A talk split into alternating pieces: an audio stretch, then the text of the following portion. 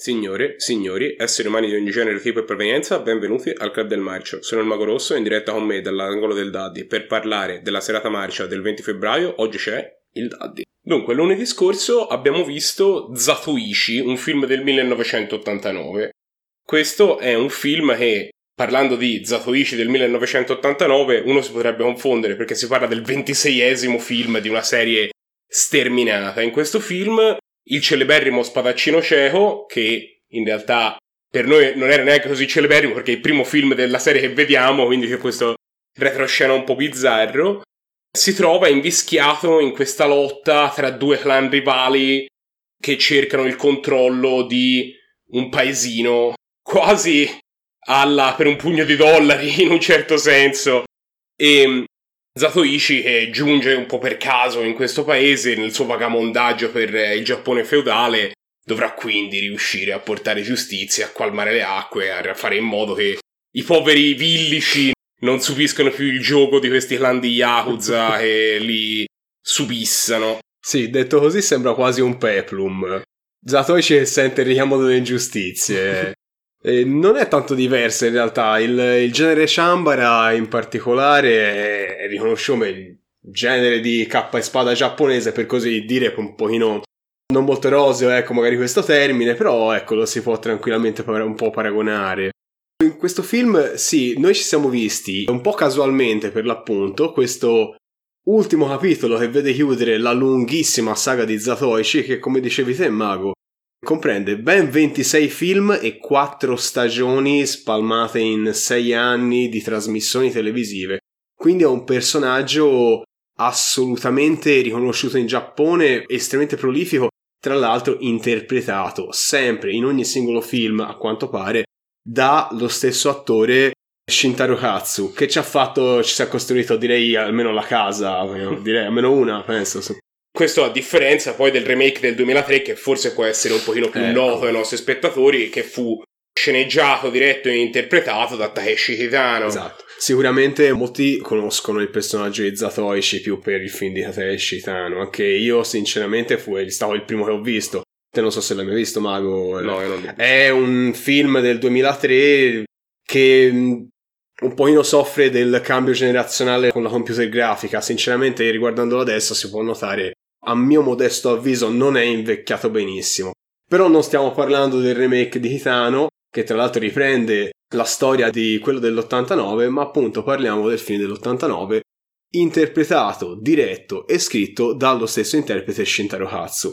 Qui, diciamo, erano passati dieci anni dall'ultima sortita su uno schermo, in questo caso televisivo, di Shintaro Hatsu come Zatoichi, L'attore è invecchiato, infatti mm. alcuni dei fan della serie dicono che questo capitolo soffre un po' del fatto che magari sia un po' imbolsito, anche se, insomma, dopo aver visto il celeberrimo Tomisaburo uccidere tutti in Lone Wolf and Cub, sappiamo che un po' di pancia non ferma un guerriero giapponese, ma questo film diciamo che si vede un po' il fatto che sono arrivati gli anni Ottanta eh. e il film è molto più crudo, c'è molto più utilizzo delle protesi per vedere arti staccati o arti spezzati. C'è una scena di sesso che è il primo nudo che si vede in un film di Zatoichi. Che anche questo, ma penso, non lo so, magari ai fan, non so se è stato fastidio, però insomma è un po' una dipartita dal passato della serie. Piccola nota, piccola parentesina, stranamente le uniche due scene in cui apparentemente sembra che Zatoichi abbia rapporti sessuali con altre donne sono gli unici due diretti da Shintaro Katsu, quindi diciamo forse sapeva cosa voleva quando dirigeva, non lo sappiamo, chiusa la parentesi. Comunque sì, come dicevi te, Shintaro Katsu ha questo film uscito dieci anni dopo l'ultima sua sortita alla fine della serie e ha quasi 60 anni, quindi diciamo gli si può chiedere per le scene d'azione un po' quello che si può chiedere a una persona che ha quasi 60 anni, non a caso. Però io devo dire, devo un po' dissentire. In realtà le scene d'azione non sono affatto fatte male, eh, solo inizialmente purtroppo non se ne vede tantissime o comunque sono scene, scene entre, estremamente tempestive o dove comunque Zatoichi combatte per pu- quasi pochi secondi. Se lui ha questo stile della spada fulminea, eh, no? Che la estrae e uccide tutti. All'estrazione rapida. Sono belle, sono divertenti e sono piacevoli. E solamente nella parte finale comincia ecco la vera scena di battaglia finale appunto dove vediamo sì es- due eserciti che si scontrano e alla fine questo bellissimo combattimento dove sostanza Zatoichi ara tutto il eh, stermina un villaggio stermina tutti i guerrieri che clan del villaggio. Sì prima comunque sì le scene di azione che ci sono prima sono belle come tu hai detto te. Ne voglio citare una in mezzo a delle lanterne che vanno a fuoco intorno a lui e lui uccide tutti mentre queste cose, queste fiamme cadono lentamente a terra, molto molto grafico, molto poetico. C'è anche un bellissimo utilizzo della luce, anche la scena dell'onsen, dove il Mani, tra l'altro, durante la visione la paragonava alla sua sessione di Gods of Tsushima nell'onsen dove pensa alla madre, ecco, in quella scena dove c'è il rapporto sessuale con quella che poi l'abbiamo chiamata la Bosatsu, che in realtà è la, la leader del clan Bosatsu, la bellissima giovane, c'è un bellissimo uso di queste luci blu, del, del vapore dell'acqua, si vede poco, però si vede tutto, è veramente una scena girata bene. Non è facile gestire, gestire le scene buie, eh? ce, lo, ce lo insegna anche il buon Mario Bava che di riuscire a fare una scena con pochissime luci era un maestro in questo. Ecco, anche in questo film, come la scena delle lanterne, ci sono delle scene notturne veramente suggestive. C'è una bella fotografia nel Una bella fotografia, grazie, mi viene al termine. Il tutto però va detto che, come tu accennavi, queste scene sono rapide, vengono, ti colpiscono mm. e vanno via, però tra l'una e l'altra a volte si sente che passa un po' tutto. Sostanzialmente questo film ci sono tre tipi di scene. Ci sono scene di azione rapidissime, ci sono scene toccanti, le scene toccanti a me sono anche piaciute, c'è tutto il momento bucolico di Zatoichi che si fa ospitare da questa giovane, no? Che poi finirà in pericolo alla fine del film. E poi ci sono queste scene di intrighi, di questi clan rivali che cercano di intrigarsi a vicenda per riuscire a trovare il dominio su questa cittadina. E queste scene di intrighi sono un po' difficili da arrivarci in fondo a volte e a volte anche un pochino confuse, ecco, forse per il nostro gusto, però è un po', è un po la mm. pecca del film che ah. queste scene fanno sì che poi Devo dire che in fondo ci sono alcuni dettagli della trama che ammetto io personalmente non, non ho del tutto capito perché ah, insomma c'è un po' di confusione. In questi film un pochino, eh, vabbè, mm, anche partecipa il fatto che in lingua giapponese con i sottotitoli bisogna stare molto concentrati per capire questo genere di, di intrighi, come l'hai denominato te. Però è un espediente, come dire, è un elemento che c'è in quasi tutti i film che ci guardiamo, giapponesi o principalmente cinesi in genere in cui apprezziamo tanto le scene d'azione perché quelle, bene o male, ci appassionano, ci entusiasmano. E poi la parte invece in cui cominciano a raccontare, ecco, gli intrighi di palazzo, i rapporti, gli scontri tra fazioni, ecco, quelle parti lì spesso sono davvero estremamente lunghe in questi film. E non è un problema del film, eh, è un problema di come è fatto probabilmente il genere di questi tipi di film. Hanno bisogno di una sottotrama e spesso appassionandoci molto più alle scene d'azione, questi momenti ci sembrano un pochino lunghi. Però ecco, non gli si può fare proprio una critica di questo, a mio avviso. Eh, non, non, almeno non a questo film. Ecco, alcuni film cinesi che ci siamo visti mi ricordano proprio due martellate, non se ne poteva più. Eh, però questo film, dai, secondo me non, non, ci sono tantissime fazioni, quello un pochino alleggerisce. No, no, cioè, precisare che il film è molto piaciuto, non sto dicendo che mm. è una pecca e lo rovina completamente, però se uno gli vuole trovare un pochino un, po un punto debole, secondo me quello è il suo punto debole, comparato per esempio a un film come può essere appunto Lone Wolf and Cub Sword of Vengeance, un film che forse è il, è il mio preferito di tutti i film che si è visto negli ultimi anni. Forse io sono anche un po' di parte, però ha questa grande capacità di dire ok, la trama è semplice, non c'è troppo che si mette in mezzo tra l'azione oppure delle scene che sono pregne di significato anche tra Tomisaburo o Gamitto, che è il personaggio interpretato da Tomisaburo Wakayama, e, e suo figlio Daigoro che vagano per il Giappone, ma anche quelle scene sono, diciamo, di facile comprensione sono molto sono anche più potenti secondo me per questo motivo. Ecco, io vorrei continuare in realtà a fare un paragone con Tommy Saburo e con la saga di Lone Wolf and Cub. Non a caso, perché come mi dicevi prima, Mago, come hai scoperto, il regista, mi dicevi, Kenji Mizumi, del primo, il Zatoichi, del 1972, se non mi sbaglio. 62. 62, scusami. È anche il regista dei primi tre capitoli di Lone Wolf and Cub. Quindi ecco, da qualche parte aveva, aveva attinto. Immagino che i primi tre capitoli di Zatoichi siano bellissimi. Hanno lanciato una serie che è durata 26 episodi, tra l'altro macinati nel giro di 12 anni, tipo una cosa oh, di genere, quindi li facevano a tutto fuoco, quindi insomma spero che li vedremo tra l'altro nei prossimi mesi. Sì, no, comunque ritornando appunto a Lone Wolf and Cub, c'è anche una bellissima differenza con eh, quel personaggio di Zatoichi, mettendolo un attimo a confronto. Secondo me sono due personaggi che funzionano molto bene nel loro contesto, perché Ogami Ito è uno spadaccino portentoso, ha comunque questo handicap di dover proteggere il figlio. E questo è, un, questo è un elemento che diciamo lo fa vedere in parte come un duro, un giusto, ma anche eh, un lato morbido. Invece, invece, Ichi, Zatoichi, è debilitato dalla mancanza della vista, cioè dalla sua cecità. Però ecco, nei momenti in cui devi tirare fuori la spada è effettivamente un duro, ma nei momenti in cui, eh, nella sua vita quotidiana, quando cammina, è quasi un burlone, è un elemento un po' giocherellone, quasi comico. Infatti cioè, è divertente il, oltre, oltre, al fatto che sì, certo, le, le scene d'azione sono belle, quando tira fuori la spada è, è, è, sempre molto appassionante. Però anche nella parte in cui, per esempio, nella bisca riesce a raggirare tutti i gregari del clan che scommettono contro di lui in quella scena dove per caso gli escono i dadi dal finge che finge, per caso gli, per caso gli escano i dadi riesce a, a raggirarli facendo il buffone e a vincere tutto il piatto e andandosene tranquillamente col suo bastone.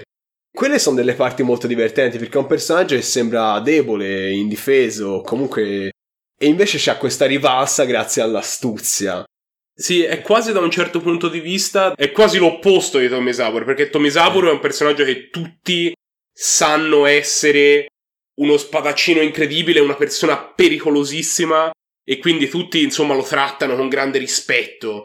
Mentre Zatoichi è uno a cui nessuno dà due lire, se non che poi appena tira fuori la spada dal bastone wow. cadono gli Yakuza come foglie morte questo lo rende interessante dall'altro punto di vista. punto di vista. Sì, sono due personaggi completamente diversi, ma due personaggi che, che allo stesso livello sono appassionanti. Assolutamente. L'altra scena di Zatoi, certo, per dire che fa sembrare un pochino pagliaccesco. Per esempio, quella parte alla fine dove c'è questo, questo combattimento finale meraviglioso, dove lui viene braccato da tutti gli sgherri e per nascondersi si avvolge all'interno di una stuoia di paglia e uno di quei gli altri guerriglieri, sì. diciamo, gli passano accanto e uno si ferma a pisciare e gli piscia, gli piscia sulle gambe e lui dalla stuoia lo avvolge e lo lama. Per il siparietto comico sì, uno gli piscia sulle gambe. Va bene, insomma, mi sembra che abbiamo reso onore a questo film, che è un film che ci è molto piaciuto, ci ha entusiasmato nei suoi momenti di azione. Parliamo di quantifichiamo quanto ci sia effettivamente piaciuto parlando delle, delle sue candidature a Ninja allora, E tirando le somme, questo film si prende innanzitutto un premio come miglior cinesata. Quest'anno ancora non mi pare ne abbiamo visti tanti, quindi potrebbe essere un notevole candidato alla vittoria per, per la prossima premiazione. E ci tengo a precisare che sì, lo sappiamo che il film non è cinese, ma la categoria cinesata raccoglie tutto il cinema asiatico. Disclaimer. Poi, come miglior groove, perché all'interno di questo, di questo film è spalmata una suggestiva colonna sonora stranamente non in giapponese, ah, ma c'è in il tema in inglese, c'è il tema in inglese, molto bello, molto groove. Tra l'altro eh, il, il protagonista Shintaro Hatsu ha anche inciso dei vinili, che è un cantante, quindi lì per lì eh, avevo il sospetto che fosse lui a cantare, ma non sembra non abbia questa grande conoscenza dell'inglese, credo, perché tutti quanti i suoi brani che ho finora ho ascoltato sembra essere tutti in giapponese, quindi ancora c'è il mistero su chi canti quella canzone che si chiama The Loner.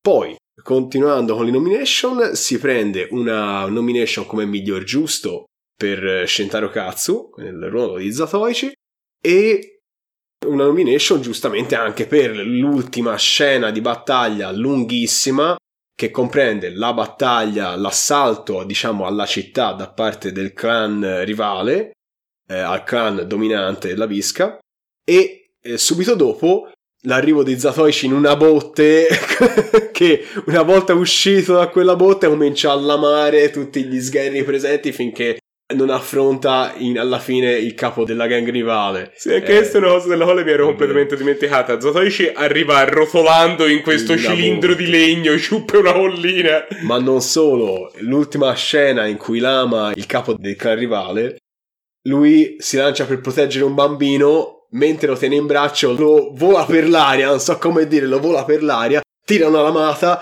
si butta per terra e riafferra il bambino al volo. Incredibile. Scene belle. Incredibile. E con Grande questo chiudiamo con quattro nomination per Zatoichi del 1989. Parlando di persone che proteggono bambini, Esatto. Arriviamo al consiglio Abbiamo di questa. citato finora, era inevitabile. Un grande classico del genere Shambara, un film che abbiamo visto ormai credo due anni fa, ma che perlomeno ha rapito il mio cuore. Uno dei film più incredibili che siano mai stati messi su uno schermo televisivo o su uno schermo cinematografico o su uno schermo di qualsiasi tipo, Lone Wolf and Cub, Sword of Vengeance. Qui si parla, vabbè, Ogami Itto, il boia dello Shogun, eh, il suo clan viene sterminato e lui paga per il Giappone proteggendo suo figlio dai Goru e cercando vendetta e uccide qualunque cosa gli si pari davanti. Anche suo figlio comincia a uccidere persone, fa uscire lame dal passeggino. Una cosa bellissima. Un film assolutamente incredibile. C'è da dire che forse Ogametto non sarebbe così tanto nei nostri cuori se non fosse anche un panzone. Quello è vero, ma lo Quello è. agevola.